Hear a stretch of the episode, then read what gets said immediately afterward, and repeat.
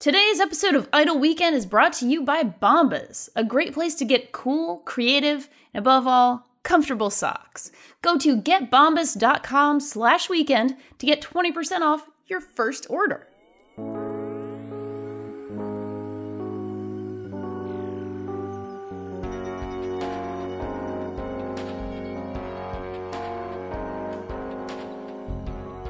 Welcome to Idle Weekend.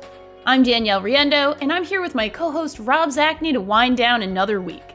This weekend, we're talking about gaming frustrations, both positive frustrations and really annoying negative ones. So, I thought of this topic because I have been playing something that I think has really wonderful frustrations in it and really annoying and negative and terrible frustrations in it. Uh, and that game is The Last Guardian, which, if you don't know was a game uh, from the team Team Ico folks, people who made Shadow of the Colossus and Ico, Eco, however you pronounce it. Uh, it's been in development for nine years or something ridiculous. Finally came out a couple of weeks ago, and it's this sort of grand scale. I, adventure puzzle, you know, sort of very atmospheric adventure puzzle game with a, you know, sort of minimalist story and beautiful animation. He plays this little boy who wakes up next to a giant, like massive dragon, cat, dog, bird sort of creature, and you kind of have to guide this creature uh, through this world of puzzles, and uh, you cannot directly control the creature. Uh oh. You can you can directly control the boy, but not the creature. Always a dangerous uh, design design decision. Yeah. The thing the thing is, I sort of went into this game you know, my girlfriend, uh, who has really good taste in games and movies and TV, and is the reason why I watch so many good things as well as play so many good things, uh, kind of said, "Look, I've heard there the highs are high and the lows are really low," and uh, she was right. She's you know kind of always right. It's kind of the truth. Um, and uh, the the weird thing is, it's not what I expected I expected to be very frustrated by the sort of indirect control over the the creature. Over Trico is uh, the creature's name. I, I expected to be really frustrated by that, but instead, I actually really like the indirect control over over it them. I guess Mm-hmm. Uh, it, it's actually really cool. It behaves just like my dog or my cat does. You know, it kind of like, it gets into things. It wants to go smell things and chew things and, and kind so of do stuff like that. Yeah, give me an example here, because what I'm imagining is sort of like the infuriating, uh, like teach your pet to do things from like Black and White, which was just like an, a waking nightmare. Like, give me an example of something you need your Trico. Is that the, yeah, the name? Okay. Yeah. Give me an example of something you need Trico to do, and how you like get Trico to do it. Yeah, so there's an early puzzle that, it, was pretty good, and it sort of ties into a later puzzle that's horrible, uh, which ties into the bad things about this game. So, uh, I like the indirect control thing in a general scheme because it's just like having a pet, and it's actually really cool. I like that it kind of has a mind of his own and or her own, whatever, their own, and that they're kind of getting into things. So there's one type of puzzle where there's a thing that smells interesting to Trico, and Trico will always try to get into it. So you have to learn how to, um, you know, sort of guide the critter to go to a certain. It's like this all takes place in this sort of crumbling castle ruins that are sort of overgrown. It's very pretty and mystical and all this stuff. Uh, you have to guide Trico to kind of go through one hole in in the castle mm. by putting sort of shifting over this barrel of, of nice smelling stuff that it just always wants to smell and sniff. So you, you kind of guide them along with that, which is really cool. I was like, oh, this is clever. This is how a pet actually acts. They never do exactly what you want them to do, but you can definitely guide them if you know what you're doing, if you know your pet well enough. You know, you can kind of bait them away with a treat, basically, or, or sort of bait them towards something with a treat. So that's really cool. The main problem with this game, the bad frustration with this game, is something that they really could have fixed. Uh, they really, really, really could have done something about this. And this is the oh god, just tearing my hair out part. The boy, the the boy that you actually have direct control mm-hmm. over, controls like a walrus on rusty ice skates. It's just the fucking worst. Like he gets stuck on level geometry all the he just sticks to things in a really awkward way. When you want him to climb up Trico, he constantly is going in the wrong direction. I have gotten stuck in Trico's butthole more more times than I can count because he's that just sounds like a hell of a Chuck Tingle novel, by the yeah. way. I'm telling you, it's this is the real X-rated story right here. Is is I almost said Shadow of the Colossus uh, is the Last Guardian. You know, it's just he controls so poorly. And you know, I feel like the justification for that is like, oh, it's a bo- it's a young boy. He wouldn't be this like amazing athlete. He's not Lara Croft or or Nathan Drake or anything, but he climbs really well. It's like this kid. it's like this kid can climb like a master rock climber, but walking is a huge challenge. For it's just oh, it's so frustrating. So so you're you've got a kind of system where you're solving these puzzles. You know, you're you're guiding your sort of animal companion to do a thing. And that's fine that that's indirect control. But when you're having such a hard time moving your own fucking character to the place to start baiting the other character to do a thing, it's just a comedy of errors and it's so frustrating. I'm stuck on this puzzle right now where I know what the solution is. I know what to do. It's just doing it is oh, it's it's so bad. It's so frustrating. I had to turn the game off the other night because it was just driving me insane. And I was playing with friends. I had my girlfriend was was around, and we had a friend over, and we were just laughing at this game at like the amount of times I like clipped into a wall and couldn't move, and the amount of times that I got stuck on something. It's just like, really. Did you QA this at all? Like, did you think this was going to be the experience? Because the experience, I see what the experience should be, but man, game just needed another like six months in development. Um, but yeah, it's I'm going on and on about this one game, but I, I felt like this is definitely something I've experienced to some degree uh, in the past. Like games that have systems that are frustrating in a good way that actually like have story value or have you know something to them. Like it's it's purposely frustrating in some way. Yeah. and that's a good thing but also balance that with like no actually this part was stupid and you didn't do your job. You didn't do this properly developer.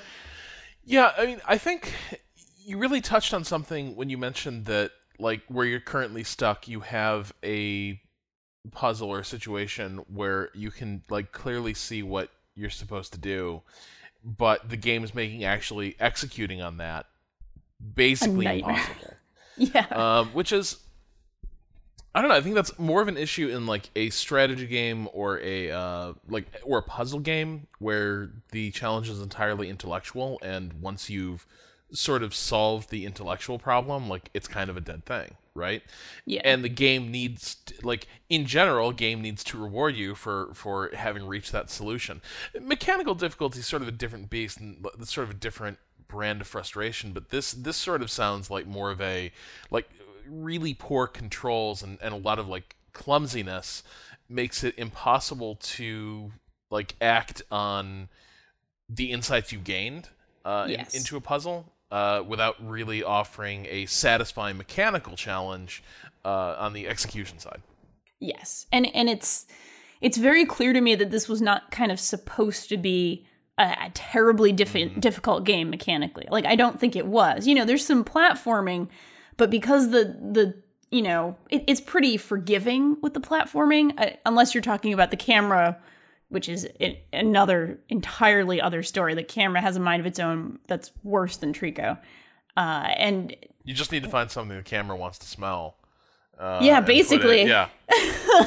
you need to trick the camera into smelling something nice, then trick Trico into smelling something nice, and then make this poor boy climb instead of walk somewhere because he just cannot, like, oh. And it's not that he's supposed to be, you know, this is not like. He, there's nothing, you know, physically impeding him from walking. He just controls poorly. You know, that's not the that's not the story content. It's not like, oh, this boy has broken legs and he can't, you know, move uh, in such a way. It's just bad controls, and it's oh, it's so frustrating. I'm getting angry just thinking about Yeah. it. Yeah. um, I think so. Like when, when hearing about this, I do sort of flashback to um, to Black and White actually is, as probably Mm. my example, uh, my my go to example of something that's just insanely frustrating. Do you remember back Black and White? Very vaguely. So like incredibly vaguely. Yeah, it was the um it was an early example of Peter Molyneux promising something really amazing sounding and Yeah. then delivering something that didn't really del- like didn't really fit the bill. Yeah. And actually that was that was probably the last time I sort of got suckered, right? 'Cause- but yeah. but the way black and white was going to work was that you had the powers of a god and you you, you what you did was you you had your worshippers and they would generate faith for you which generated your powers but really as a god you could only do so much uh, most of your power was actually going going to be directed through this like avatar through this like creature uh, that was like your instantiation on Earth, and it like had limitless power, basically. like so, you were really limited in what you could do. Uh, the creature was like uh, sort of self-powered, and what you had to do was teach it how you wanted it to behave uh, as as sort of the the the god or dictator of these of these people. And the way you did that was by showing it like how to interact with things and uh, and also like putting a leash on it and directing its attention to things you were doing. So you could show it how to do spells, um, all kinds of stuff. Yeah. And the problem was that like when it worked, it was actually really really cool. Like you could teach the creature to help farmers grow their crops, for instance. Like it was sort of what like it, like you you show it uh, that you're like creating a thunderstorm over a farmer's fields, and the crops grow and the har- the the harvest is good. The creature sees that a few times, and then it's like, okay, cool. So like when there's a field, uh, I should water it, and so it'll just start casting those spells automatically. Um, alternately, you can teach it bad things like you know, go ahead, eat that villager, stuff like that. yeah. Uh, but the problem was it didn't really learn consistently Oh no. and also your ability like the the sort of gestural controls the game was trying to use uh, where you sort of like inscribed spells in the air with your mouse also didn't work real well. So basically what all you wanted to do was was sort of teach this creature like do x y and z like learn this behavior. And what didn't end up happening was the creature developing lots of interesting um, like unintended behaviors. Like occasionally you'd have an example of that like you cast a thunderstorm uh, rather than just a rainstorm and so like somebody would get electrocuted. And the creature like might just decide i want to start casting thunderstorms and then villagers starting to die. Occasionally that would happen. Most of the time however the creature just wouldn't learn. It would just sort of sit there and be like i don't, I don't know what you want me to do. Uh, i'm just gonna i'm just gonna sit here doing nothing uh, in this field for a while that cool with you? Great. Oh god. and so the like whole centerpiece of the game would at times become like this really barely interactive, uh, just like lump, uh, just doing jack, and eventually, like that starts to really cause things to break down, especially in sort of a strategically like tilted game, uh, where you're supposed to be like helping your city build up and like create your like like create more prayer power and more worshippers and maybe send your villagers and your creature out to like fight uh, but in practice, what it turned into was just like, just imagine like a crappy demigod just parking its fat ass on a rock somewhere, uh, you know, refusing to help anyone. Uh, that was that was how it worked, and that's sort of like when whenever like whenever you've got that. Okay, so so what you want me to do just doesn't work in this game, or it doesn't work reliably Yeah. and and I think maybe that's maybe that in particular is is a hot button. It's not just when something is challenging or difficult, but when you never feel like you're getting a handle on whether you're doing something wrong yeah. or whether the game is not functioning. The moment the like is this broken or am I just mistaken? The moment that becomes blurry, uh, I think a game is basically hosed. Yep. Yeah. And I've definitely sort of encountered that a few times in the last Guardian, which has been, oh, yeah, it, it's it's just bad. It, it's it's a sort of thing about inconsistency, uh, as opposed to you know, folks always talk about Dark Souls being very difficult but consistent you know, routinely very consistent with sort of the way it works and the way that enemies work and the way that you know, sort of your your attack animations work and that sort of thing. Which I would argue uh, there are occasional sprouts of of yeah. I just said sprouts. I meant to say spouts. Woo! Got veggies on the mind, I guess. Uh, talking about those Dark Souls. Uh, but th- you know, I feel like there there have been times I've gotten frustrated with those games for being like, you know, that felt cheap. I really thought Yeah. I could get three hits in, and it only let me get two hits in. Like, I understand like the the real pro ass players are like, no, it's never inconsistent. But I I question that to some degree, at least as a as a scrub who has played I don't know uh, sixty hours of Dark Souls three and all of Bloodborne. Like I've, I've played some, I've played enough to know how things work. I think, and I think that consistency is kind of key in making things feel fair, even if it's the tough but fair kind of, uh, you know, idea. The the the sensei who is tough but always Yeah. rewards your progress. Uh, one thing I keep going back to and thinking about as I'm playing The Last Guardian is something like the survival horror games of the like late '90s. Yes. Uh, yeah, the of Resident, Evil 1. Evils. Yes. Yeah. Early Resident Evils, early Silent Hills. Um, when those awful tank controls and people argued to the you know to the death. I mean, not literally, but they argued and argued over like, no, it's scarier because it's clunkier. It's scarier because you're not in perfect control over what's going on. And you know, I've always been of the opinion that like maybe there's some value to that. Okay, I get what you're saying, but but really these developers were getting away with it because they didn't have to fine tune a control scheme that worked beautifully in every situation because that's a lot harder to do. And then they're kind of using that as a crutch a little bit. Like, no, no, this effectively makes it scarier if we don't work on this very much. um, which, you know, I I don't like that stuff. I I'd infinitely rather play something that controlled fairly or what I felt was fair.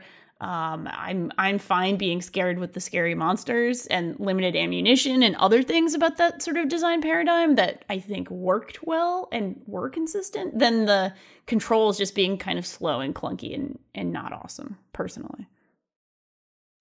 Yeah, the re- like Resident Evil is an interesting case because on the one hand, like I, I actually do fully agree that those imperfections, that that jank, maybe didn't make it scarier, but certainly made it more fraught, right? More intense at times. Like literally, like my memory of that first encounter, right, where you um you trigger the cutscene of the the little like zombie dude chewing on Oh, something, Yeah. and then the camera flips and you're in that hall and i think you can very easily like take a step back and trigger another camera angle at which point your character model basically obscures everything i want to say Yeah. like i want to say there's something like that, that that happens really early on but that sort of interaction happens throughout that game uh, and, and I think it's at its absolute worst in Resident Evil 1.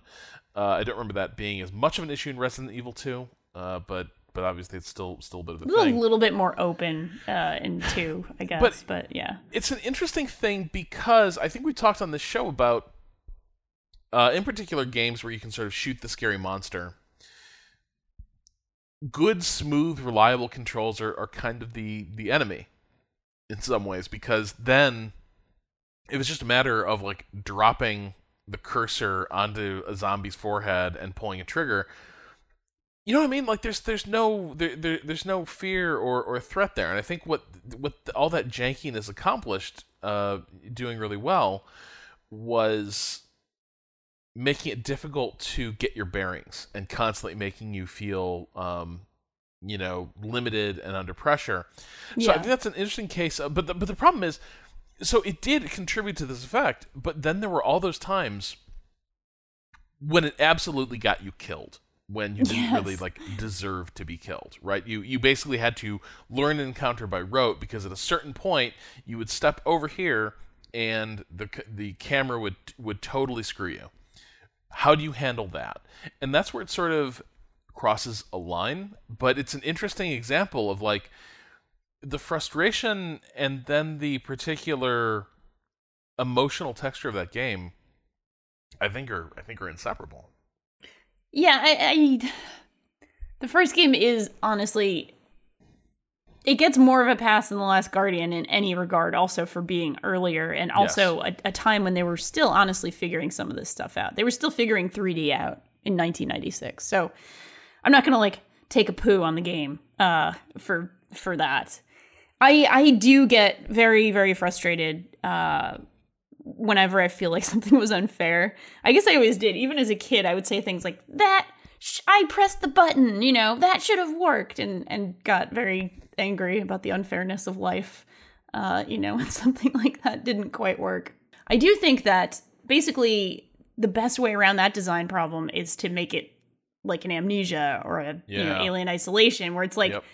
shooting the scary monster isn't going to help you very much. Like you can't you can't do much about the scary monster. They're actually scary, meaning they're you know actually powerful, and it's not you know you're going to die. Like instead of instead of you're going to die because you're fighting the camera more than the monster, it's the monster itself is actually all powerful. I I personally prefer that in a horror game. Uh, but you know, we're t- if we're talking about the early like mid '90s kind of stuff, it's you know they they hadn't figured all that out yet, so it's cool. Um, I mean, there are definitely games now though that are that are sort of mirroring that. Like there's a there's a few like indie horror games that sort of mirror that PSX old, you know, crappy tank Yeah. controls horror game stuff, and it, it's really feeding off of that nostalgia. And I've played a couple of them, and it's like this is interesting, and I and I see what you're going for. But man, I don't know if I have the patience to fight with the camera that much or to fight with the controls that much. Um, when it feels like designers have kind of solved this problem, at least some in some ways, of you know, by by doing the amnesia thing, by making you actually vulnerable, as opposed to you, the player, just annoyed with sort of the systems. Um, so you know, give or take a little bit. I just I just get very annoyed when you have platforming and the camera and controls are not Oh, pretty top notch. yeah, and I mean, for me, like, so over on Three Moves Ahead, I'm starting to take stock of what war games I want to play and everything, and I've started testing some out, and I just do not have the capacity to be patient with a lot of war games anymore. Uh, Sure. Because that is a genre that, in a lot of cases, is mired in the 3.1 era, uh, Windows 3.1 Oh, okay. um, where like interfaces basically are borrowing all the design conventions from that era and nobody has learned anything new.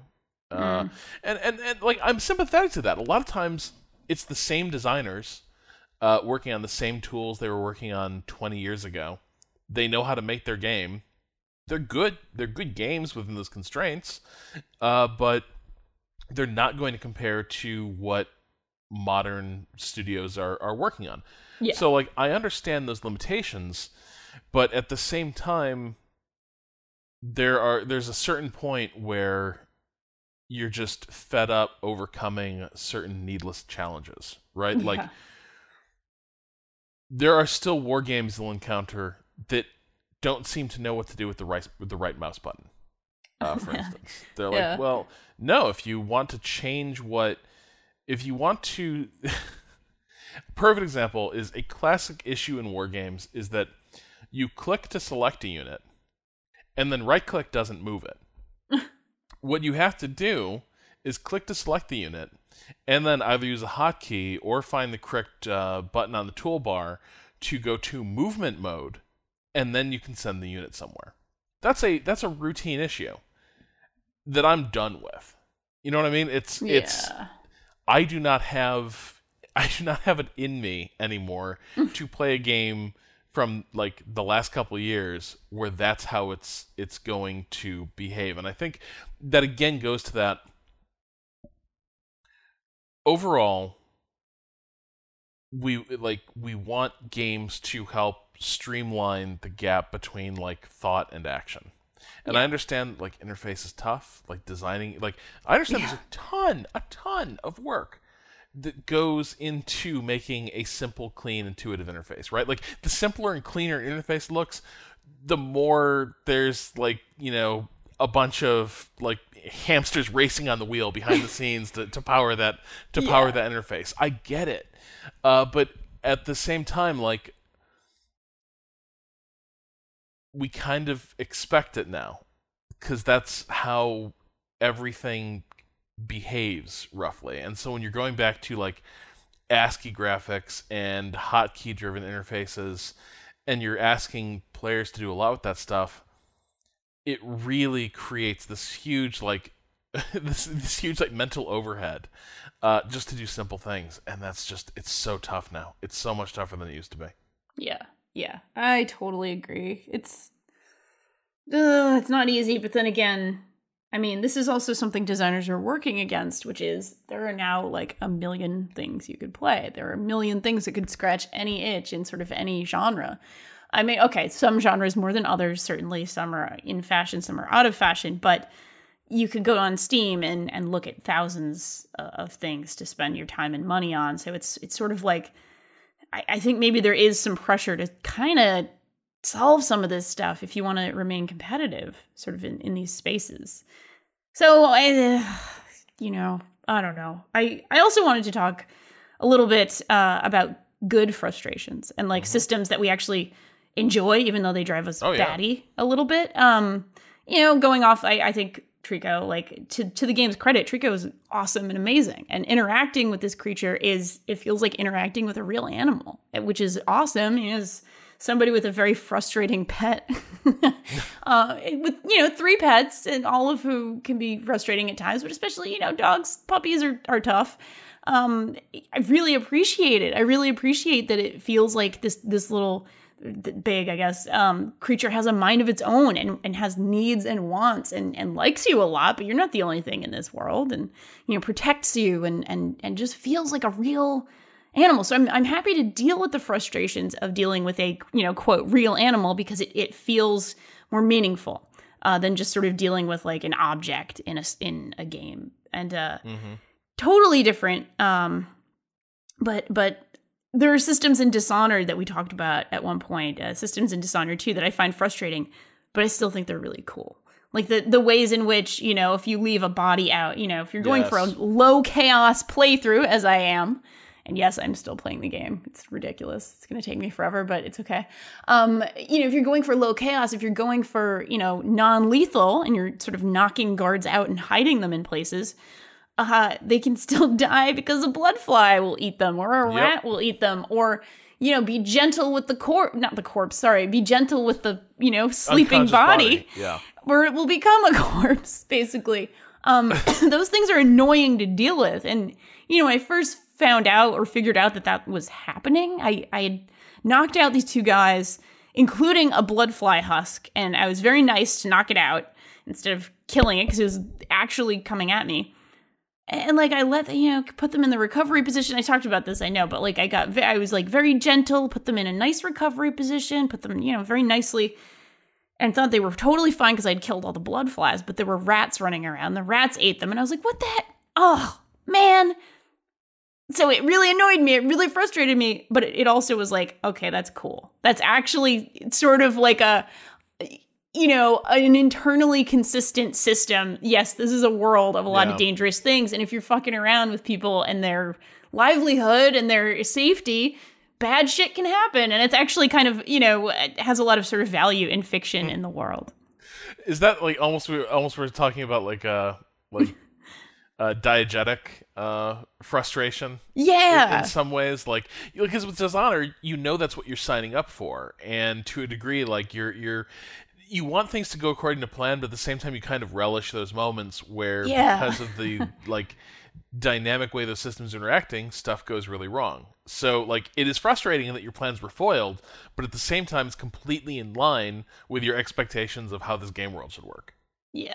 Yes, uh, and that's and that's always kind of a rad thing when a game surprises you in that way. I think. To that, so this is just a little story. Um, one of my like quintessential wow they really thought of everything type moments is in the original thief oh, yeah. um like the i want to say it's like just the second or third mission you've got to go break a buddy out of uh, a prison Cragscleft prison and it's a really i kind of hate the level because it's just it's a really oppressive space like it's yeah. a brilliantly designed prison and there's an aesthetic quality uh, to the uh, to the Dark Engine. I want to say that was the what, what the Looking Glass engine was called, the Dark Engine.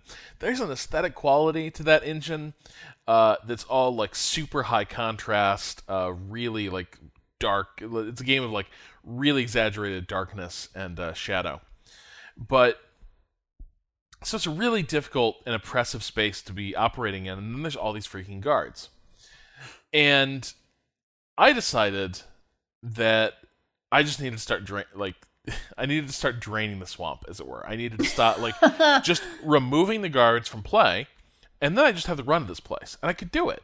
But the problem became where was where was, where was I going to stash all these guards that uh that nobody was going to find them? And the solution I I hit on was that if you headed out this one uh the, the this one like um almost like rock chimney, you you'd come out above this little stream. Yeah. And uh, I was like, well, okay, so I'll just drop the unconscious bodies in the shallow pool. Uh, and that'll be fine. So I had just this massive, um, like, unconscious body pile in this game. Like, it was, I must have made that trip like 20 times with 20 different people, uh, dropping them into this, uh, into this kind of like, um, like carceral toilet bowl, as it were. It's just like so I keep dropping them in there. And it works pretty well. Like eventually there's barely any guards left in the level. I'm just sort of cruising around, looting looting the place, uh, complete the mission, uh, leave. And I'm expecting to get my, you know, hey, you know, non-lethal, way to go. You didn't kill anyone. Finish the mission, you killed 27 people. No. And I was like, "Oh my god." They drowned. They drowned. yeah, Oh, and I was at once like, I, I was at once like, oh shit, like, I can't believe that happened. But here's the thing: I had thought of it. It had occurred to me, but I was like, I'm sure that's not going to be an issue because this game's like a million years old. And you can just throw these little rag dolls anywhere, and they stay asleep. So I'm sure, like, I'm sure they didn't cover this. Oh man. And of course they did. And so of course it was, it was really frustrating in a way, but it was also like, ah. So I tried to I tried to game that system and didn't realize that like it had accounted for things like unconscious bodies still need to like respirate. That's oh, that's really cool. That's really really cool. And really you really like I can't do it justice. There were so many sleeping guards bodies in that in that stream. Like it was it was a pile. It was it was really unpleasant. Uh, was there a you- little like animation of them sleeping? So were they like snoring? And it's like they're breathing. Game. I, I- see his chest rising. He's breathing. Honestly, they looked kind of dead. oh no. Like, like I, I can't remember if if the game cues you that they're still alive in any way. Uh, once they're unconscious, but I guess I will admit to being troubled by the way they were floating in that pool. Like there did They seem were to be all belly a up. little bit off. Yeah, it wasn't it, it wasn't great. Um, and I think some of them weighed each other down uh, and held them under. So it wasn't a great like. It didn't work out for anyone really. Yeah. Uh, but it, Least it did, of all you. yeah, it did create this sort of macabre, like, you know, I thought it was being really clever, and then in the fiction of the game, like Garrett, Garrett uh, was was was basically just like basically basically like exterminating an entire prison worth of guards. Like he was he was basically like committing an act of just like mass murder. Oh man. Oh, it's So, so, good, good. shit. Um, yeah, so that's that's definitely an example of. it's in that vein of like, oh, you, you you simulated that, and I didn't think you were going to, and that really, that really screws me. It's like I Um, hate you, but I love that you went there. Yeah, oh man. I'm trying That's to think. oh, that's awesome. Yeah. Just another uh like good frustration. I go back to the original Myth, uh, Myth One, Myth Two, uh, from for for my money, still Bu- Bungie's uh, best games. But did you did you play those ever? I did not. Dwarves. So there's a couple things about Myth. Uh, one is that like Myth is very much uh, a, a tactical game about like fighting armies of the undead, uh, basically. Hmm. Um, it's it, it, it's pretty cool. It's it's very Lord of the Rings versus um, like The Walking Dead. Nice. It's it, it's pretty good. There's a couple things. One is that the game is kind of like all your units are kind of weirdly sluggish uh, for the most part, so that it feels sometimes like when your units are trying to make an escape, it feels just horrifically slow. Uh, watching them try to get away from anything. Um, and so your armies feel a little bit like clumsy, but it also forces everything to move at this really like deliberate pace. It's a game that seems to unfold almost in like slow motion. Uh, so even if it's very like clunky, it also gives you a lot of time to see things going wrong and start to react. Uh, but the other element of it is that it has a really advanced physics engine in some ways, and like every object is tracked. So uh, for most, for the most part, what that means is like, you know, when you send like gibs flying, for instance, uh, you know, they bounce really satisfyingly. You'll have like headless corpses, like crowd surfing uh, on, on on like a uh, horde of zombies. But where it gets really chaotic is your dwarves throw explosive Molotov cocktails and also carry satchel charges uh, that have like a massive uh, like explosion. And the problem is the Molotov cocktail doesn't always blow up on contact, doesn't always even detonate. Sometimes the, the fuse goes out mid flight. Um, and sometimes it will just ricochet in weird directions. and so the experience of using this one unit is that until you really know how to use it well, it's probably a serious danger to the enemy, a serious danger to itself, and occasionally a mortal threat to your army. um, and you will have things happen like uh, you, you'll have something happen like a dwarf throws a grenade um, into a a mob of enemies, and the grenade sort of rolls to the ground and continues burning there, and waits for the rest of your army to walk over it, and then the grenade decides to go off. And it basically your your army's basically had a mine go off under it. Uh, occasionally, where it gets really unpleasant is where a dwarf uh, will just like fumble his grenade. So you'll have something where like your dwarf is mixed in with your troops to like protect him, and he'll start to pull the grenade, and as he's releasing, uh, an enemy arrow will like hit him, and the little stun animation plays, and he drops the grenade right at his feet, and he's got a backpack full of satchel charges, and that's the sort of thing where that can happen, and that's basically your mission. Like from like the first moment, You're like done. You're, you're Yeah. done. You were you were absolutely done. And so it's a very save, scummy game. Uh, but the thing is, like, it all had this effect of it was frustrating, it was unpredictable, but at the same time, it became such a part of your calculations that like this was a game where things could go horrifically and comically wrong at any moment Yeah. and it made for for a better game. And I do feel like I noticed that a lot of games tend to streamline stuff like that out these days. Yeah. It's it's a hmm. I do love that stuff. I do love the sort of slightly unpredictable physics stuff. Uh it seems like there's a common theme here of like good frustrations equal unpredictability in certain ways But or but we also said it, but we also thought it was kind of like You're right. hallmark of the No, it's not unpredictability in controls. It's unpredictability in at the systems level.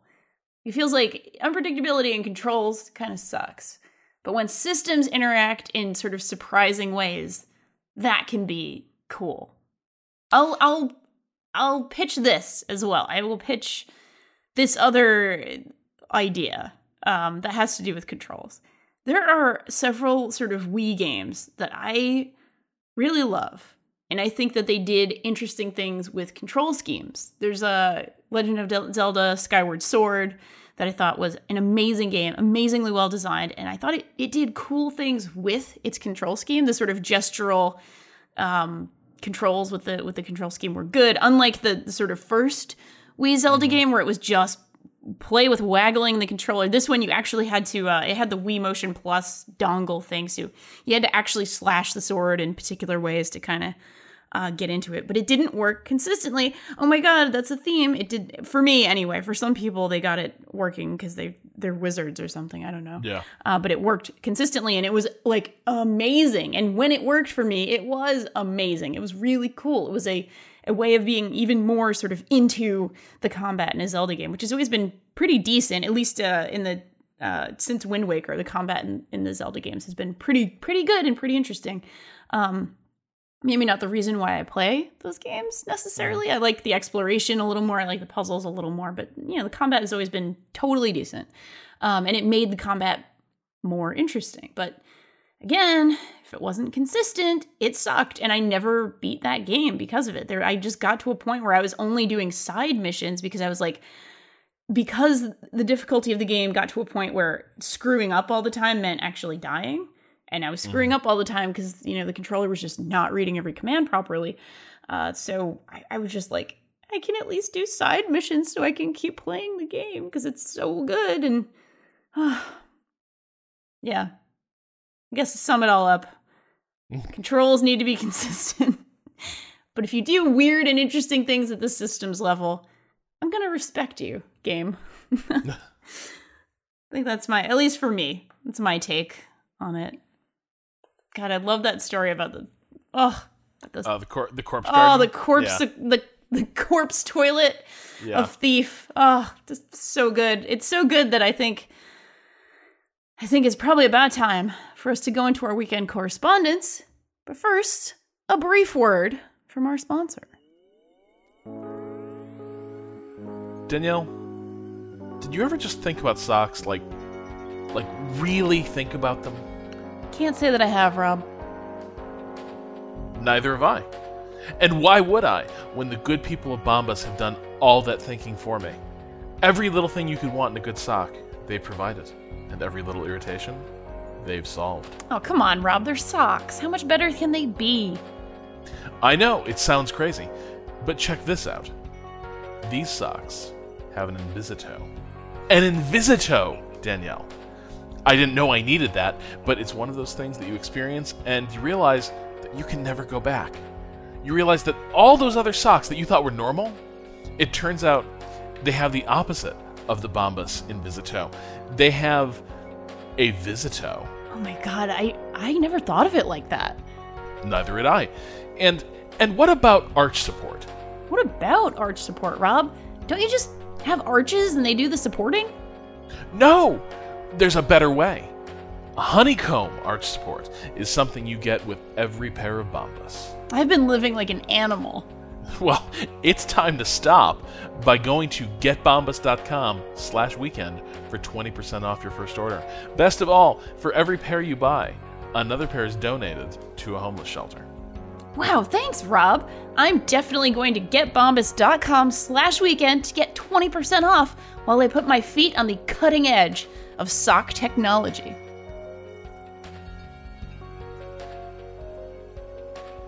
All right, it's time to dive right into our mailbag. We have a, a happy holiday letter from uh, Will from Chicago. Will writes Hi, Danielle and Rob. Try to keep it short and sweet this week. I've been writing about games for a while now, and I'm starting to develop a portfolio. I write because it helps me develop new lenses to look at the games I play, and it's fun. I love my career, but I wouldn't mind trying to get something published one day. The classic games podcast question is How do I break into the game industry? My question is a little more specific. How does a pitch work? Is it a trimmed down, several paragraph version of your full, full article? If I were to send a pitch to say, Waypoint or Rock, Paper, Shotgun, what are some do's and don'ts you've learned from your time in the industry? Love and happy holidays, Will from Chicago. Oh man. I actually think pitching is like the least covered aspect of like when you get into writing uh, for the first time, pitching is like the thing that you know how to do the least as a new writer. At least for me, that's how it worked. As somebody who didn't take any like real college writing classes, I just sort of started writing right after college, um, you know, for websites and such. and it's it's a doozy. I remember pitching things uh, that first like month or so that were just awful garbage, like just the worst garbage, and it was terrible. And I look back on it and I hang my head in shame. Uh, pitching is is an art and a skill, and it's something you need to develop, just like your writing skills. Um, but you know, as an editor, what I look for in a pitch is something that is shows your voice and shows that you have a very unique angle on something. You're not just going to be like, here's why Bioshock's morality system was interesting in 2007. You know, I mean, that was the cliched example years ago, even at this point. Um, it helps to kind of really read a lot of whatever publication you want to pitch and kind of know their voice and sort of show that you're interested in, you know, sort of fitting in with that voice, uh, but also that you have like a very, very, very uh, specific take on something. And usually you want to include a couple of links to your previous work so people can get a sense of like, okay, this is what this person is capable of. This is, you know, how they're doing things, but you don't want to send a full article. You want to send a couple of graphs. It's it's short, it's sweet. It says, "Here's why this is interesting." Not literally, but but like show don't tell. Like tell me why something is really really fucking fascinating, why you're the one to write it and you know, a general idea of, "Hey, I really want to write about the last guardian and X, Y, and Z or whatever it is."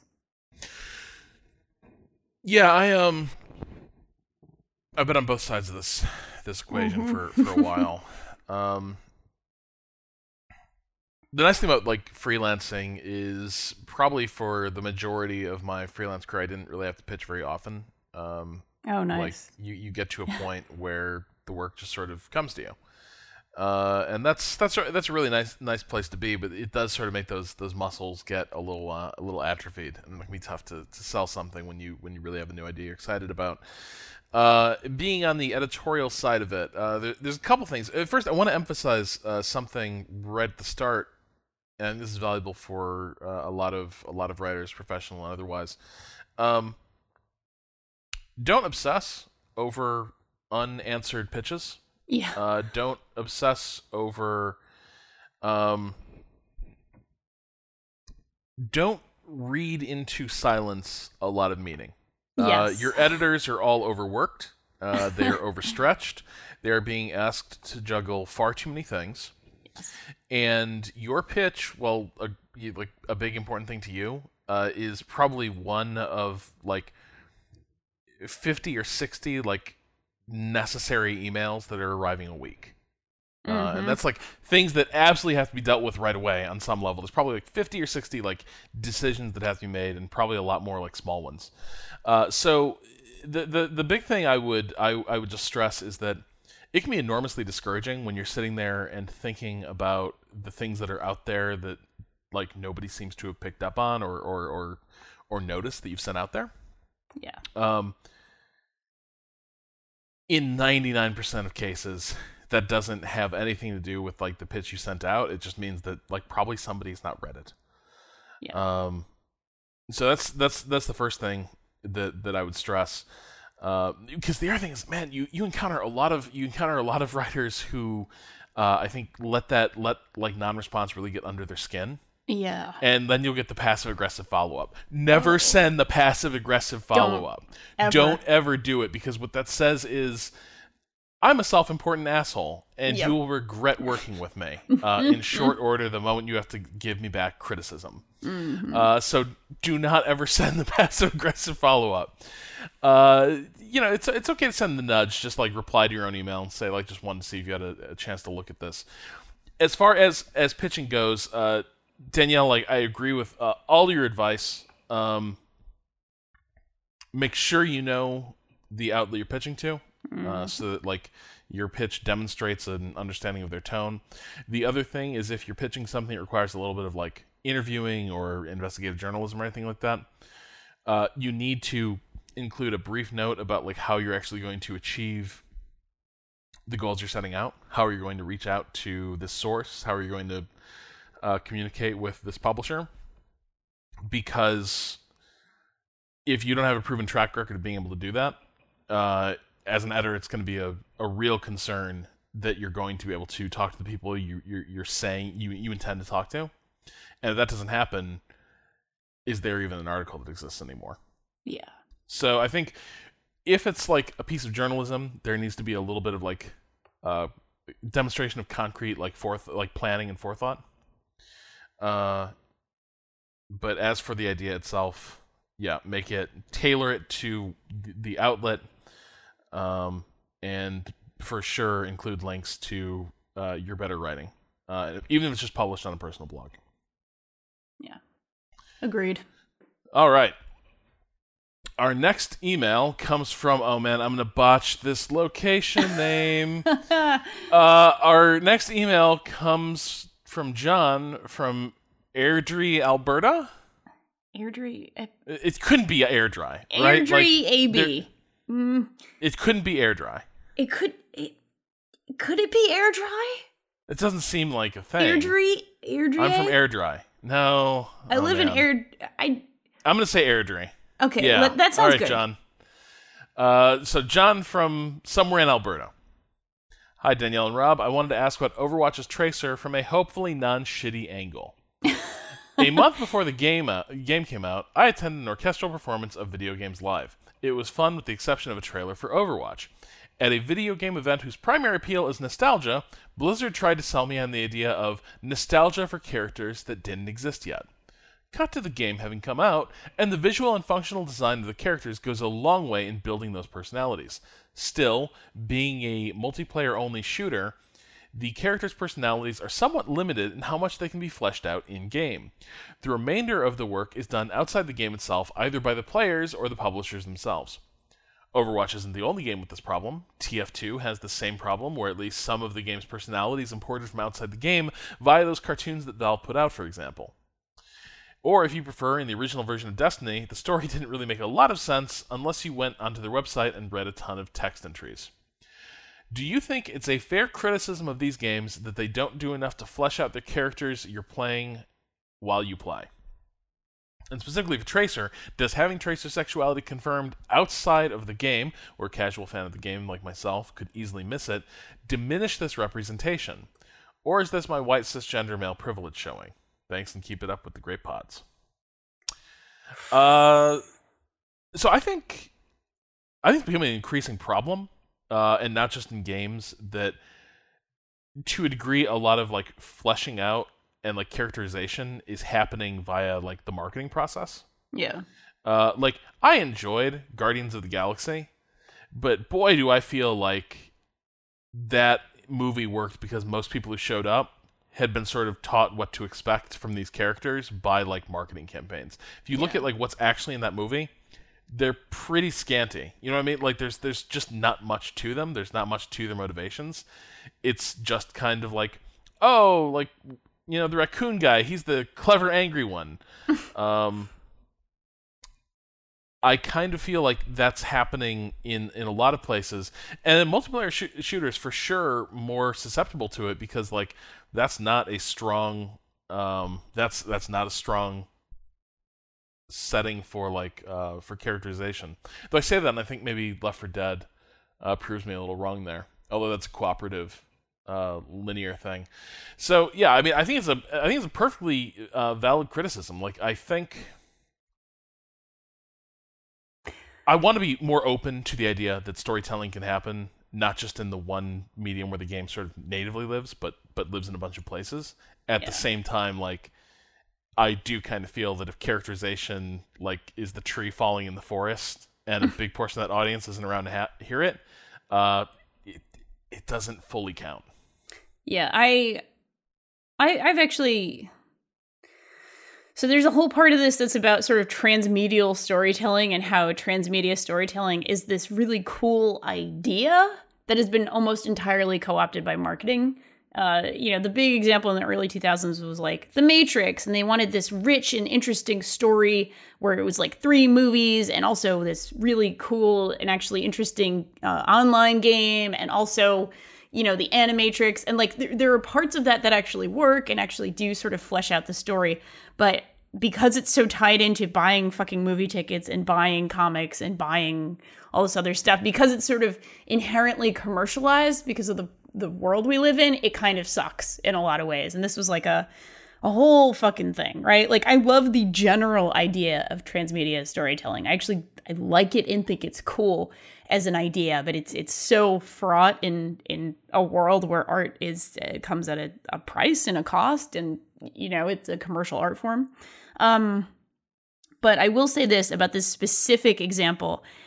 I sort of felt uh, that you know what they're doing with Overwatch. I, I'm you know, this is coming, this is speculation, but I don't know if Blizzard knew that the sort of Overwatch fan community was going to be as passionate. and I'm gonna guess that wasn't part of the plan. Yeah, yeah, that's what I'm saying. Like, I, I don't know if they were they, they knew they probably knew they were making appealing characters, or at least I think they probably hoped they were making appealing characters. But like that but nobody community, sat back and was like Bastion Fox. Exactly. Now yeah. that's what we all talk about, right? Is who fucks who and like, you know, who's friends with who and like there's a there's a really queer and inclusive and vibrant community around this game that eat up, you know, all this stuff. And like the fact that the comic is is published for free on the official website. This wasn't like a thing you had to go buy. Um helps that along a little bit. I think it's sort of like here's supplemental material we're providing to you the fans uh, you know, at no cost. Like this is not like, oh, you had to buy a movie ticket to to see Tracer kiss a woman kind of thing. Like that that makes it go down a little easier for me. And the fact that it's like they're kind of doing this extra stuff uh because they I think again speculation, uh, but because they actually are sort of listening to the fans, and the fans are mm-hmm. are very queer and very sort of all over the place and in a good way. You know, it's a very diverse sort of fandom and they and they want to get in on it. There's not necessarily a natural place to do this in the game like you said. So here's a way for them to do that to to you know sort of acknowledge their queer fans and and sort of acknowledge like hey, wouldn't it be cool if the you know lead character in one of the most successful games of 2016, you know, the the sort of uh, you know box art character was canonically a lesbian. Like, wouldn't that be cool? Wouldn't that be a cool thing? Uh, and I think it's a cool thing. I think it's rad. You know, of course, I think it's really rad. I think the way that they did it was actually pretty good uh, in terms of sort of what happens in that comic. It's not like, scandalous lesbian kiss. It's actually just this sort of sweet, cute moment. She comes home to, yeah. you know, her girlfriend or, or partner or wife or whatever it is. You know, they don't, they don't have to go into an entire massive backstory here. They like exchange gifts. It's like a Christmas thing or a holiday thing. They exchange gifts and then it's like this cute little kiss. It's like well, and also, man, I nice. mean, she, she's she's gay. Could just be a British thing. Remember. of course, I mean that's what we do, yeah. right? Uh, that's what they do in Alberta. No, I'm just kidding. I don't. Yeah. I don't know what you do in um, Alberta. No, and I think something else that's happening in that comic is beyond just Tracer. Um, everything about that comic, I think, sort of like screamed like "We see you." Yes. Uh, like, yeah. Okay, hey, we're gonna show a comic with all the Overwatch characters like doing Christmas things with each other and like having relationships, and it was kind of like basically validating to agree some of the direction the fans have gone with interpreting these characters. That like yeah. you know the same way that like I'm like oh just imagine if like Sombra and and and Reaper were were hanging out making tamales. Uh, you yeah. know, just just like they're they're sort of saying something similar that like yeah these characters like hang out and like have friendships and so like by all means you know continue with your with, with your with your shipping and your imagining them as like uh, a huge band of like quarrelsome friends. Yeah, I, I and I like that, and like I can't, I I can't disagree entirely with like the essential kind of like uh, it's not really in the game, you know. Like I, you know, uh, that's fair. Like that's that's certainly fair. But I, like I said, I do think this is a more a slightly more complicated case, and because the tone felt, you know, just general sniff test to me right and good and inclusive and not like we're doing this for attention. Um it felt like yeah this was a totally appropriate little tiny gift to kind of give to some of the fans. And if you you don't care about the characters in overwatch and some people probably don't i'm sure there's people who play this as a competitive shooter and don't uh like necessarily read the fan fiction right? Um you don't you don't have to engage with it but this is an extra layer that they are sort of you know putting official art and their sort of official stamp on it. And i I I like what they did with it. You know, I I don't disagree entirely with the arguments about it being like less you know, super, you know, um, official or whatever. Um, but but I think that's okay sometimes. I think that's okay in this case, personally. I just want to um, give a shout out to something we talked about it on a recent Three Moves Ahead. Uh, this card game Duelyst, uh, but Julian Murdoch and Murdoch and I both had this weird uh, reaction because there's like these uh, this flavor text you unlock for the cards. It doesn't exist at the at the start, but like if you play, it, it, I don't know how it unlocks, but it does appear that as you play more of the game, more flavor text unlocks. And they're all these really like bizarrely well written uh, entries that begin to flesh out that world. Um, and and from a really like impressionistic standpoint too, it's not like a lore download. It's more like just uh, like like a study in tone. Yeah. And it's an interesting example of like nothing about the game really supports that. Like the creatures just it's a card game. They they run around a board and they battle and they smash into each other and eventually like one wizard is dead and the other wins. Yeah. The game doesn't support that, but at the same time like they are layering in a feeling of there being a world behind it uh, via this this external stuff, and I think that's I think that's pretty cool. It's like it's it's a valid way of giving a little extra depth and personality uh, to a game world that could otherwise uh, be interchangeable. I think it's very different from, say, the J.K. Rowling approach of um, retconning inclusivity into Yeah.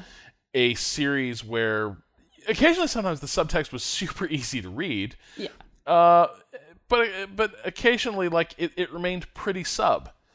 And by and large that is a you know like it's unfortunate and it's it's it's a product of the era in which it was is written perhaps and and some of Rowling's uh, own like own experiences in life but in that novel it's it's a world where a lot of uh, minorities and uh, like marginal uh, marginalized groups aren't explicitly represented Yeah. And to then go back and say, well, they were there the entire time. I never said that you know Hermione is white. Um, that's that's kind of that's that's that's kind of a different thing. Yeah. uh, that's you know there there it's like well actually there's a pretty big like narrative construction you created where you didn't get around to any of this stuff. Uh, and that's fine. It's still good. It's still fun. It just means it didn't like in- include. It wasn't inclusive of a lot of a lot of groups. Can still be a great thing. It just means it wasn't this other thing. But then to try to go back and say, well, actually, Yeah. Yeah. actually, let me tell you about Dumbledore. It's like yeah, like we read seven books. It's Yeah. like Dumbledore's on the page. You don't get to be like, by the way, he was like gay the entire time. yeah. Really, really a civil rights leader for our times. Yeah, it's honest. I've always been kind of tickled by that stuff because I just find it a little bit hilarious. Like it's it's not coming from a bad place. Like it's like oh she she wants to fight the good fight in some ways, and she knows she has a big platform, and like so I don't disagree with the the place she's coming from, but it, it is a little funny. It is a little Oh, bit it's like it's totally. okay. I'm never, I'm never going to join the hate train because Yeah, I think to a degree a lot of that stuff was pretty easy to read. Like people, uh, she talks about. Um, I think she talked about like uh, the werewolves being sort of a metaphor for um, for AIDS for like I AIDS. think. Yeah, uh, which I even think kind of gets it wrong because I know a lot of people who read it as a very clear and very effective metaphor for um, uh, like abuse. Uh, Yeah. Uh, as as a child, and sort of the fears and uh, anxieties that that attach that that that are attached to that. Um, but uh, you know, I, I I think like Rowling did a very good job of creating a really cool metaphor and an allegory of uh of the Thatcher years for kids. there you go. I, yeah, I think that's that is noble work. Uh, but you also don't then need to like back the car up and be like, by the way, it was super woke this whole time. yeah, yeah. It's God. Ah. Thanks, JK. I love you. All right, so uh, the next letter comes from Kevin Grand Poobah em- Emeritus. Is that the term? Emeritus. I I never get it right. Okay, emeritus. See, this is me not pronouncing things correctly. I had a lot of old professors in my government department. Oh, yeah, we didn't have. I went to a mm, college, so. Uh, Kevin Grand Poobah, emeritus of the Reno Video Game Symphony. That is quite a title, Kevin. And this is Kevin's letter. Hi, Rob and Danielle. I think it's about damn time we started teaching more about video games in K 12 curriculum. What do you think? How would you teach the ways of video games? Did you ever try to incorporate video games into your primary school classes? Thanks. Oh, I tried to incorporate video games into everything. I but probably I guess a little older that I tried to do that. Um I remember actually a college like early college project where I was like, "Oh yes, uh ve- like this is embarrassing, but like, oh, the like way women are treated in games in a like gender and psychology class uh project that I did once." Um and like I definitely always tried to shoehorn like video game and weird little videos I would shoot into every project I ever did in high school. Like sketches about history or some goofy thing, but we would use like the music from a game and like the sound effects for a game. So somebody would be on a controller in the background spamming a button for like the sound the sound effect of a sword hitting or whatever. That was a very special memory that I've just shared with you all now. Um Uh, in terms of how I would teach it, I would I would teach it just in, in, a lot of the same ways as literature is taught in terms of the storylines of games. Like that's that's a, the easiest sort of approach. But I also like I really think there's a lot of value in uh, sort of an- analyzing the systems of games and sort of what they say. You know, the sort of implicit uh, mm-hmm. lessons of games. I think that's maybe one of the most interesting things for you know probably fairly young kids could uh, you know grasp a lot of the basics. You know, any grade school, you know, sixth grade and up kind of thing. Uh, I think would be super useful because uh, I'll tell you this: this is this is a real shocker most kids I know love video games and are probably not thinking terribly critically about them yet. Uh, but man, wouldn't that be cool if, if like the thing that they were really, really into was actually something that to- taught them a little bit about systems of oppression or economics or sort of the way that history will roll over certain groups, you know, things like that. You know, of course, this is me and the lessons I want to teach in my hypothetical classroom. Uh, what about you, Rob? Yeah, I think it depends on what the objective here is. Uh, as much as I love how games can illustrate certain things, and I think they could have like a utility in teaching certain subjects, uh, by and large, the nature of most school systems until you get to college doesn't let you get that specific, right? So like, yeah. I think uh, there's uh, there's like the Take Command games are amazing at explaining why Civil War battles like kind of take the path they often do, and why there's so many uh, mistakes made on both sides. That's awesome. Uh, the problem is in like a K to 12 school, you have two days to teach the battles of the Civil War, and then you've got to be on to uh, the end of the war and Reconstruction by Friday. You know what I mean? God. Like they yeah. fire on Fort Sumter on Monday, and uh, and Reconstruction is ending on Friday. And is, none of them are going to remember any of it, like whatsoever. Right. And, yeah. And so you don't have time uh, to to inject a, a a game to illustrate some of that stuff, no matter uh, how how useful that could that could be. Uh, I don't even know like you know I wonder in in this uh, in, in this era of like Common Core and increasing like um, uh, quantification of of educational uh, attainment. I really wonder if like the movie day still exists the way it did. Uh, yeah. Uh, for, for me growing up, right? Like every class had like two or three movie days. Uh, you know, where it's just all right. We're gonna learn about the Roman Empire. Really, I'm gonna sit back and do some grading. Uh, yep. and you're gonna watch uh, Spartacus. Have yep. fun.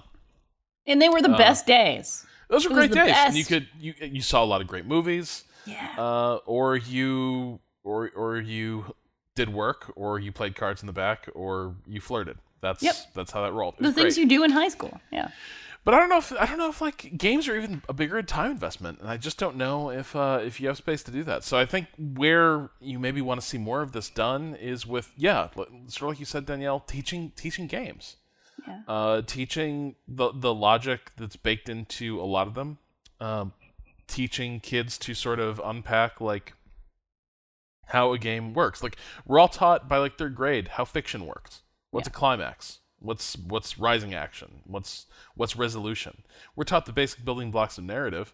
Um, we're never taught the basic building blocks of games, and I think that could both help people stop wasting their time on crap. Yeah. Uh, maybe like make it less easy to slip exploitative design under the noses of kids. Yes. Uh, but but then also just you know maybe you know people get more out of stuff if they're more literate in sort of the the, the grammar used to construct it. Yeah. Hell yeah. That's how that that's how to do it, Grand Poobah. Emer- emeritus. Emeritus. God, I'm sorry. I can't say that word. It's very sad. Uh, just Grand Poobah, I think. All Yeah. right. Uh, on that note, I think it's time for us to talk about our weekend projects. So, Rob, I've had a little bit of time, a little bit of time after the, you know, Christmas and New Year kind of kind of area. Is there anything you have been enjoying particularly? Um, so I'm just gonna. It's, I'll keep it simple this week. Uh, been been hanging out in Boston uh, with with my with my girlfriend, my roommates, and we watched. Um, my my my buddy and I got real drunk one night, and I was like, I find I need to watch John Wick, Yeah. And John Wick is really goddamn good. Fucking right. Uh, and I know I'm late to the party on this, but I think what I had not understood, uh, I had not understood two things. One is that is it is an incredibly New York movie, like literally every actor that you've seen in any New York shot, New York and Toronto shot, um, like sitcom or police procedural or movie, they're all in that. They're all in that movie. Like every single like character actor from the East Coast Yeah. is in John Wick. There's a ton of location shooting. It has, you know, Daniel. we've talked about like how much we love like things with a sense of place and time yeah. and John Wick has that. It feels like this really like like it it feels really located uh, in in modern New York, and also features just some really incredible uh, action sequences. And I think what I loved about it the most is that there aren't a lot of action movies that are doing exciting like fight choreography uh, anymore because a lot of them like superhero movies rely on CG and quick cuts to sort of conceal the limitations of, of CG. And so a lot of times action movies are very disorienting and Yeah. they don't want you to uh, figure out like where things all stand in relation to each other.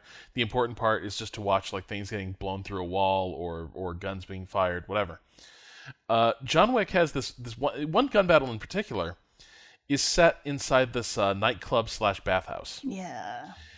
and it is just such a tour de force of like editing, uh, choreography, um, camera work, and like audio mix. The entire thing just comes together so beautifully uh, that there's this one sequence uh, that's just like it really is just like uh, uh, violent poetry in motion, but nevertheless poetry in motion. And uh, so yeah, I actually I, I really liked it. And if you're worried that the whole the precipitating event of the movie is a puppy getting killed, Oh, yeah. that put me off that movie for like a year. It's Yeah. not as bad as you think. It's not like you're gonna have to watch a puppy get stomped before John Wick like kills a million people. it's much more uh, tastefully handled than that. So Yeah. it's it's not a scary movie. It's not a sad movie. Uh, it's it's it's a lot of fun. Oh, I love John Wick.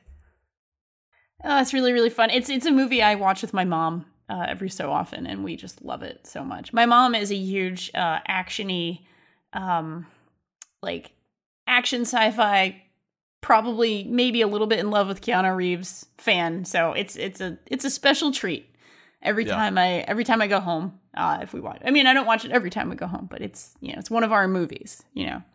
Um, I was going to tell you about a book that I'm loving, uh, but I think I'll still be loving it in a week, so I'll tell you about it then. So I'm going to tell you about something I hated so much, but but it's an endorsement because I loved making fun of it so much. So um, I watched a movie that's like for me the ultimate love to hate movie uh, recently, which is a giant critical darling right now. Everybody's saying, "Oh, movie of not everybody, but you know that's what the posters all say." You know, lots of prestigious best film of the year, beautiful, wonderful, it's so great. Um, I don't know what that accent was. I watched La La Land uh, recently, and uh, I'm I'm it, it's a very special situation because I, as part of the Writers Guild, I get um, screeners for movies uh, that are not uh, currently available on DVD, Blu-ray, whatever the fuck yet, but it's for you know Oscar consideration, award season consideration, that sort of thing. I don't determine any of these awards; it's just whatever. It's a guild thing. Um, so we put it in, and we're watching this movie and it's this atrociously overproduced it's very very beautiful it's gorgeous cinematography is gorgeous. It's a musical or at least it, it thinks it's a musical the first third is a musical and then it kind of is only sort of a musical until the end uh, about uh, two overprivileged white people uh, who live in los angeles and complain about gentrification and uh, want to be big stars in hollywood. One is a jazz pianist Ryan Gosling, and he looks like a an overgrown seventh grader who tried to grow facial hair for the first time. Uh, and he thinks he's extremely cool and he's too good for you know the world because he wants to play his very special sad jazz music and whatever um, and emma stone who is less obnoxious uh, than he is but still just like a very generic like girl from a small town who wants to be a movie star and you know she, instead of uh, it's very much a throwback to sort of old uh, Hollywood movies about Hollywood, you know, where it was like, you know, the struggling actors or the struggling artists or whatever mm. were all trying to make it in old Hollywood and they're in love with Hollywood. They're in love with La La Land uh, because of the glitz and glamour and how beautiful and wonderful it is, even though it's kind of killing them a little bit. Um, it's, it's a throwback movie to that. I can't stomach that genre anymore because I can't. Uh, I'm just at the point in my life where it's like Hollywood. Uh, you know, clearly, I, I love movies. I'm a tremendous movie buff. I like a lot of movies despite the way that they're made. I like a lot of movies despite the sort of massive raging, you know, sexism and racism in Hollywood. But I cannot for a moment sort of stand that nostalgia for for that town and that sort of uh, you know that dream of like oh hollywood is so wonderful. Like it's it's it's like no it's disgusting. I like it despite itself not because of itself. Uh, just just personally for me watching any kind of nostalgia about hollywood is like makes me want to puke. I mean i could watch something from that era. I can watch something from the 50s or the 40s or even the 30s late 30s you know about the era but I, it's it's hard. It's really hard for me, you know, in 2016 or 2017 to look so fondly upon something I find to be kind of terrible in a lot of ways. It also is just boring and long without justifying being boring and long. It's about this relationship of two people I couldn't possibly care less about. I think you're supposed to find them charming. I found them both really just not interesting in the slightest. I, I didn't buy either of them as an interesting person from moment one. You know, I I really tried. I tried to give it a shot. I was like, oh, you know, it's it's kind of making fun of a few things. Like it's it's a little tiny bit aware of of the bullshit of Hollywood because Emma Stone, her character, goes on these, you know, she goes on these auditions and like has to sort of it pokes fun at like white women playing every role basically in in Hollywood. And I was like okay you're you're trying to maybe say a little thing. But then it just completely spins off of that and goes into its own like just stupid boring direction. And for a movie that's about jazz music I mean for like half of it is about jazz and how wonderful old jazz is it's really white. It is so white. It is the whitest movie about jazz like John Legend is finally shows up in the movie for a little bit, but he's he's sort of presented as like the guy who wants to change things too much, almost like a sellout, and it's yeah. gross and it's oh god, I so hated what, what it so much. Rob, in, by the way, like what what modern? So like what years exactly? Completely modern. They have iPhones. They have YouTube. Okay. Like it's it you know it's very so stylized. it just looks like a night. Okay, yeah, okay, gotcha. It's stylized because it's doing the throwback thing, the whole like golden age of Hollywood, and the and those you know the movies about the little shop girl who made it big, which is you know kind of what they're trying to do here, but yeah. she works at Starbucks instead, and it's it doesn't work. I mean, for me, it just doesn't work as a movie and it doesn't work because it grosses the whole point of that nostalgia grosses me out at this point so yeah um uh, T- Todd VanDerWerff over at uh, Vox, he's the culture critic, wrote yeah. a thing about how empty nostalgia dominated 2016. Uh, it's a it's a really good pu- it's a really good uh, argument that that like there's this weird fascination that pop culture has developed r- lately with like looking backwards but really uncritically. Um. So that's it's but it's an it's an interesting argument that like uh as as the world's become more discouraging there's been kind of a fixation with imagined better simpler times which is you know very very common Yeah. uh, but you know it, sort of syncing up with world events in 2016 uh, it becomes a, a, a troubling trend uh, yeah boy that sounds awful Yeah, I, I really hated it. Like I truly hated it. Um, which is like weird to say as an endorsement, but I sure had a lot of fun dragging it on Twitter. Like I was having a Yeah. fucking blast that night. Like, cause you know, I was I was sitting there with my girlfriend and my friend, and I'm just like cackling at these tweets I'm making, just dunking on this movie. I was like, this is a great use of my time. Like, if I had to watch this in a theater, I would be disgusted. And I would want, I would just want my fucking money back. But because I got to watch this without, you know, uh, legally certainly, but without you know having to pay for it in the comfort of my own Yeah. home, laughing my ass off at it, I had a great time. But pff, it's probably going to win Best Picture, and that's gross and disgusting. But it's yeah, it really sucks. Sorry, folks. And I don't dislike musicals. Like I will say this, like I think a good musical is wonderful. I think you know there's there's I like Newsies a lot. You know, I I love a lot of Disney musicals. I'm not to lie. I find them problematic sometimes too, but I still love like a lot of of that output. I musicals are great when they're done well. I think Wicked is amazing. I think Wicked is one of the best musicals of our era. So this is not coming from somebody who's like, "Mm, you're singing and dancing and it's stupid. Like, I think that shit is great. It just, the movie has no good content and its message is poison. So, there. But it is pretty. I will give it that. It is beautiful, beautifully shot. The editing is great. That stuff is nice. But puke on you, La La Land. I felt good. It felt really good, Rob. good I think with that, on that fine note, uh, it's time for us to head out and enjoy our weekends. So this episode of Idle Weekend was produced by yours truly and hosted on the Idle Thumbs Network. You can learn more about Idle Weekend at idleweekend.net and send us questions for our weekend correspondence at questions at idleweekend.net. To keep up with the latest from us, follow us on Twitter at idleweekend. We want to thank you so much for listening and encourage you, if you have a moment, to uh, go ahead and rate us on iTunes and go ahead and tell those people in your life about us. It helps us so, so much.